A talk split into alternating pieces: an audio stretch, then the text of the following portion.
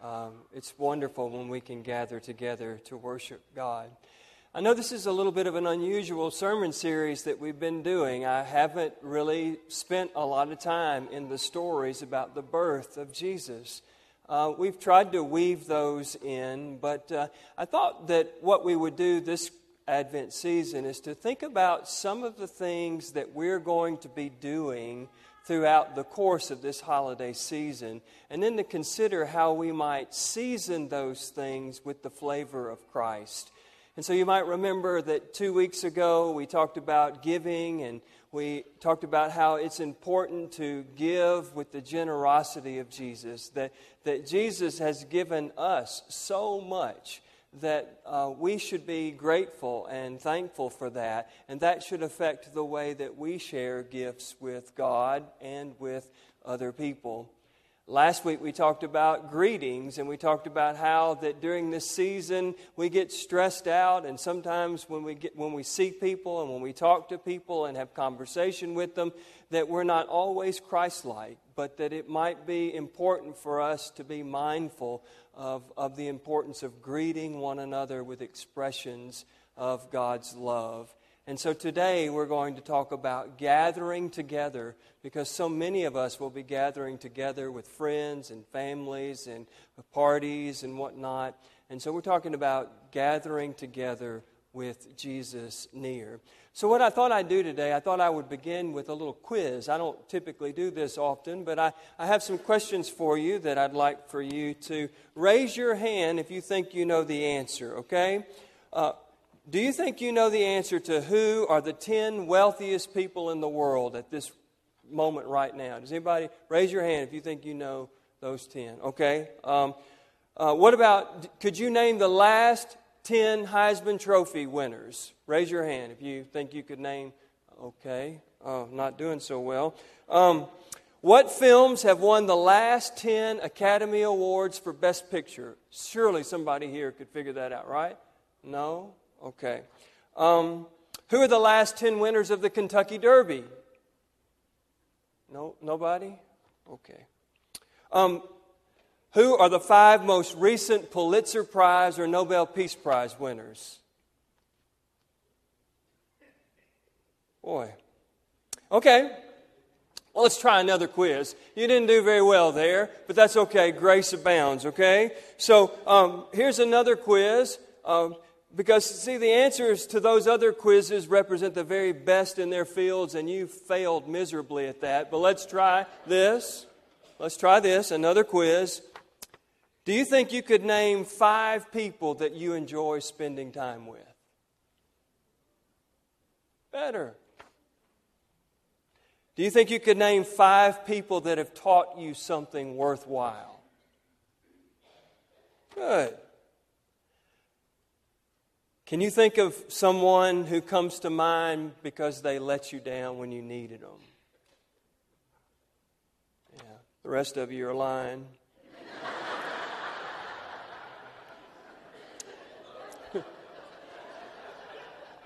We've all been let down, haven't we? um, can you think of the one in your family who's most likely to cause a problem when you gather together for Christmas? Yeah. Point to the one if they're right next to you. No, don't. no, don't do that. Well, I ask you those two sets of questions because it is so much easier for us to be mindful of and remember those people who are very close to us in life. You know, I ask you those questions about famous people who are at the top of their fields, and unless you're just a really big trivia buff, you're not going to know the answer to that. But when I start asking you questions about uh, the people that you will be around, the people who are around you, or the people that you will be around this Christmas, you are able to immediately call to mind those people who um, have made a profound impact in your life in a positive way and, and, and the people that have influenced you negatively.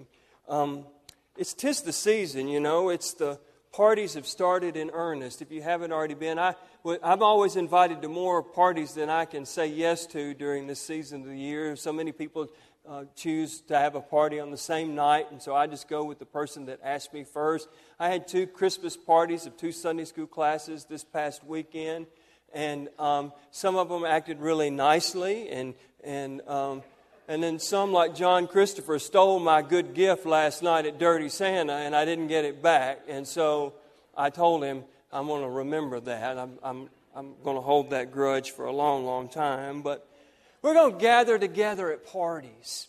And, and there are going to be people that we enjoy spending time with, and there are going to be people that, that really make it difficult for us to spend time with. You know, there's chances are, if you have a work party, that there's that one person that you work with that is so annoying that you really hope they don't show up. But not only do they show up, but they're drunk, and that makes it even worse. And there are going to be people that you have to go and spend time with that you don't necessarily want to spend time with. You may be divorced and you have to go and spend time with your ex for the sake of the children or for the sake of the family. Uh, you might have to go spend time with your outlaws, I mean, your in laws, and you, you, you really don't want to spend time with them.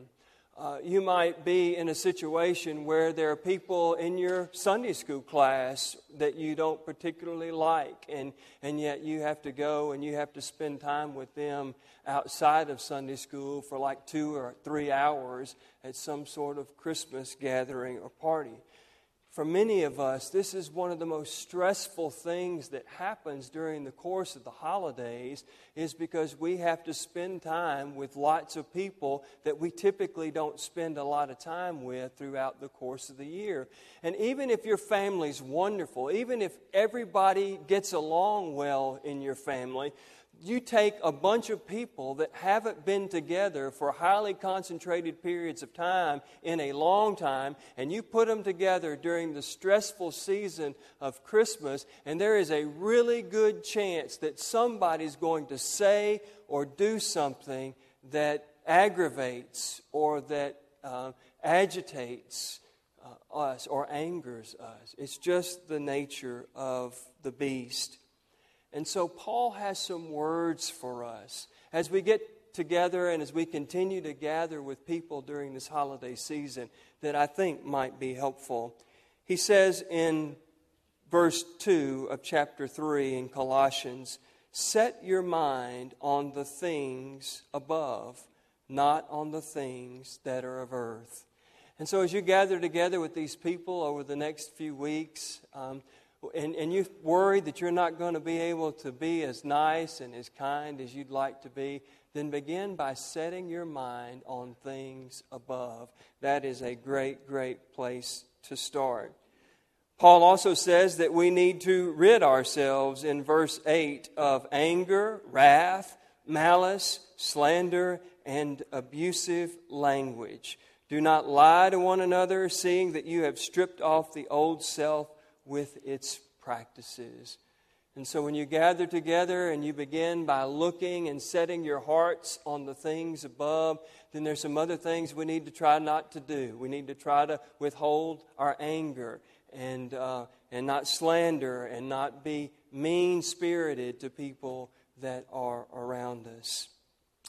And instead, Paul says this in verse 12 that because we are God's chosen ones, holy and beloved, we should instead seek to clothe ourselves with compassion and kindness and humility and meekness and patience. Bear with one another. And if anyone has a complaint against each other, forgive each other, just as the Lord has forgiven you. He says in verse 15, that we should let the peace of Christ rule in our hearts. And he says in verse 16 that we should allow the words of Christ to dwell in each other um, richly.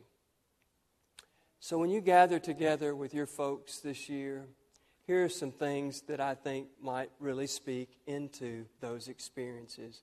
And what might that look like for you and for me? Well, it might look like that um, we try intentionally to connect with someone that we really don't like. and seek to spend time with them and seek to see the Christ that is in them. Because as Miss Nancy said in her children's sermon, we are all created by God in the image of God. For you, it might also be that uh, being the one who initiates forgiveness in a relationship that's been fractured. Look at what role you played and why that relationship is not what it could be and not what it should be. And be the bigger person and go and apologize for the role that you played in that relationship. Another way that it might look like is don't take the bait when that one person that we all thought about a while ago that's going to say something or do something at our Christmas gatherings. Maybe they're talking about religion or politics or they're just trying to say something to get under your skin.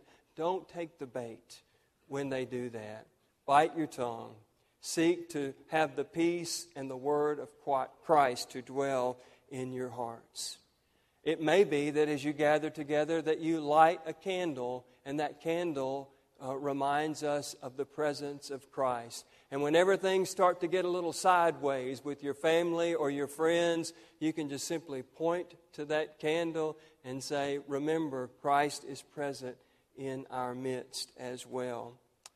Don't underestimate the power of Jesus that Paul talks about in Colossians today when you're encountering bitter and sour and difficult people when you gather together this Christmas.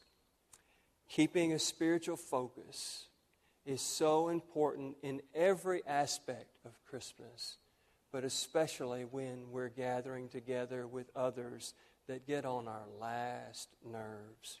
And so we can keep that spiritual focus by staying grounded in God's Word uh, by doing as Paul says, by singing songs and hymns and calling to mind scriptures and psalms that would guide us in the way that we should be with those that we gather with this Christmas. And as you gather, remember that Jesus is with you because the one who came still comes and the one who spoke still speaks.